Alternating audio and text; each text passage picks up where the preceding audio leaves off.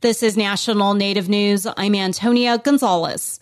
The U.S. Interior Secretary's year-long listening tour to learn more about the federal Indian boarding school experience travels to California. As part of their Road to Healing journey, Secretary Deb Haaland and Assistant Secretary Bryan Newland will visit Riverside Friday and Rohnert Park Sunday. Newland says he's been to a lot of the sessions, but always learned something new from boarding school survivors and their families. Many of them are, are elders now, and, and I try to as they're speaking about their experiences, picture them as little kids when these things were done to them.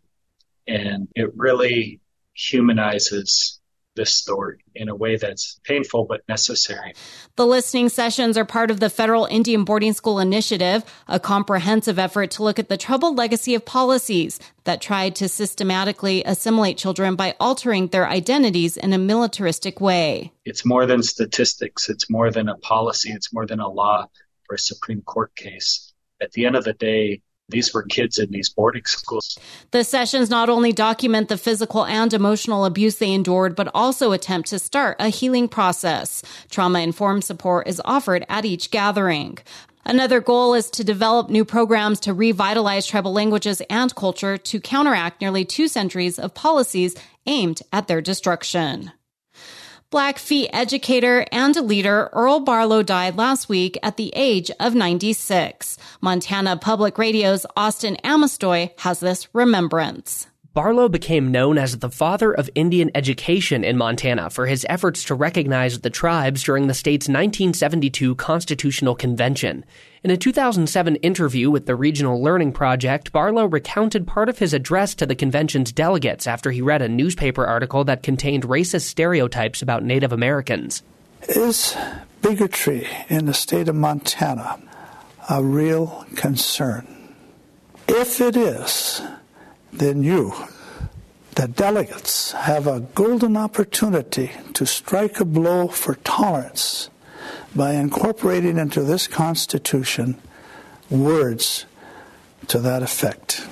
Despite there being no Native American delegates, Barlow's advocacy led to the constitutional creation of the Indian Education for All program. Barlow was born in 1927 and raised on the Blackfeet Reservation. After serving in World War II, he returned to Montana and began a long career in education. In 1970, he became the first American Indian to serve as supervisor of Indian education within Montana's Office of Public Instruction. State Democratic Senator Susan Weber attended Browning High School when Barlow was its superintendent. She said Barlow broke down barriers for Indigenous people in Montana and encouraged Native American girls to pursue their dreams in a time when that sentiment wasn't popular. They never said that you could be a Montana state senator, you know.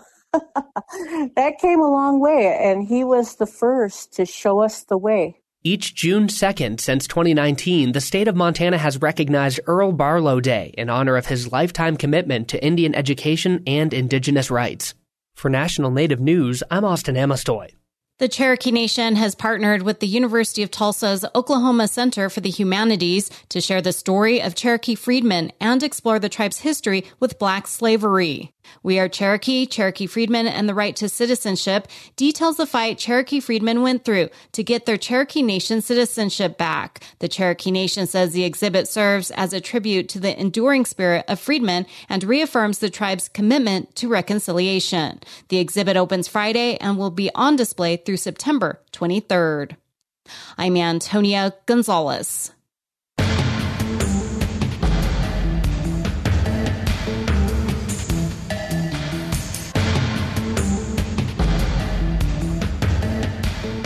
National Native News is produced by Koahnic Broadcast Corporation with funding by the Corporation for Public Broadcasting.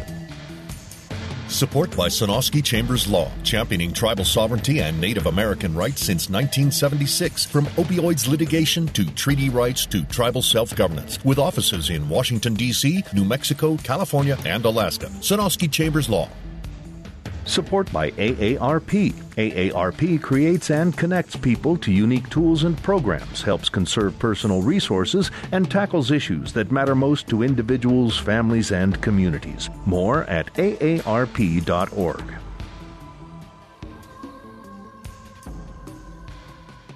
Native Voice One, the Native American Radio Network.